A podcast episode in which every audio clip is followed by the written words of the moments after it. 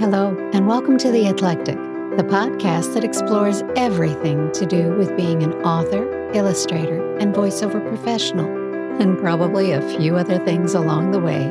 I'm Karita Funk, and this is episode 5 Think Outside the Box. That's today's theme. My morning routine is pretty set.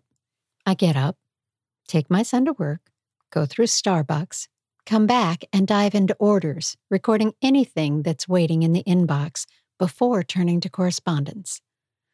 I clear out my personal email and deal with business, both Dreamtime Illustrations, my children's book business, and True Voice Productions, my voiceover business. Today, I had some last minute changes to complete for three picture books that will be coming out soon. More about that later. The review of my True Voice Productions email inevitably flows into working my social media platforms. Then I check on orders, revisions, and do auditions before jumping into marketing. I'm sure you all understand how important marketing is for a business, but sometimes marketing is a drag. It's a lot of work, and you can go days, weeks, months, and sometimes feel like you're talking to a void. And that makes it no fun. But some days, some days you run across something that just makes you smile. Something so out of the box and creative, you just want to go do it.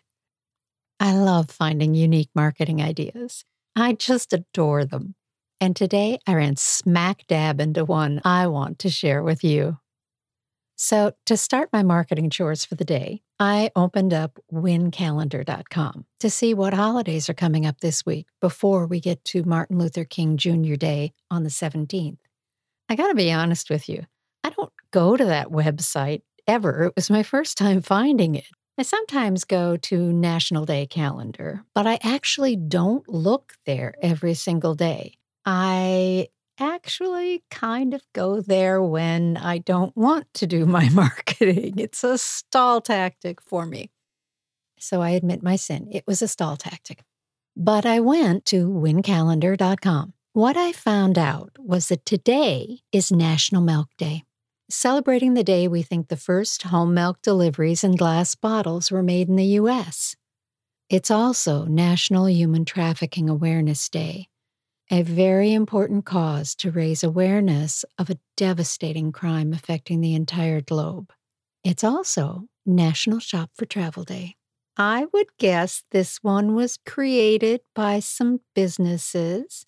It's supposed to encourage you to start planning for your next vacation. It's also National Arkansas Day, celebrating the day Arkansas joined the Union. And my favorite, National Step in a Puddle and Splash Your Friends Day. I mean, why not? Now, if you're going to celebrate this one, I hope you live in the South where you actually have puddles. Right now, if you live in the North, you're going to have to bring that snow inside to the tub and melt it first. Then you have to be very, very careful because you do not want to slip, fall, or hit your head on anything. I digress. So, looking to see what other holidays are coming up. I found out that Sunday, January 16th, is Appreciate a Dragon Day. And I have to tell you, as a lifelong Anne McCaffrey Pern nerd, yep, that's me, I love it. Appreciate a Dragon Day seeks to celebrate dragons and the many tales and stories that they've brought to us. Here's the creative part this National Day was created in 2004 by Donita K. Paul to promote her book, Dragonspell, and her series, The Dragon Keeper's Chronicles. This is so creative. And there's a cheap way of doing it. And then there's a not so cheap way, but right way of doing it. How does one create a holiday? Well, the cheap way, you make it up and then you tell everybody about it hit your social media, blast the crap out of that thing, make it fun. Maybe create a prize drawing, encourage people to post and share, to encourage them to share it. Make posters, send postcards. This is the grassroots way of making a holiday. but no one will know about it unless you tell them about it.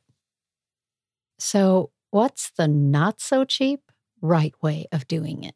Do everything mentioned above and apply for official recognition by National Day Calendar. Applicants submit a brief online form, which then goes before a committee to review it.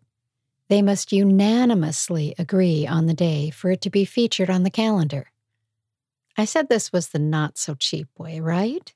It can cost between $2,300 and $4,500 if you want National Day Calendar to help you promote this new day you've created. So, pour yourself a glass of milk, say howdy to your favorite Arkansan, splash in a puddle if you can do so safely. And what national day would you create? Let me know. Maybe I can help you celebrate it. That's it for this week's episode of The Eclectic. Want to ask a question about being an author, illustrator, or voiceover professional? Or just have some whimsy to add? Click on the link in the show notes and record your question in a voicemail. Go out there and live your life with intention, and I'll talk to you soon.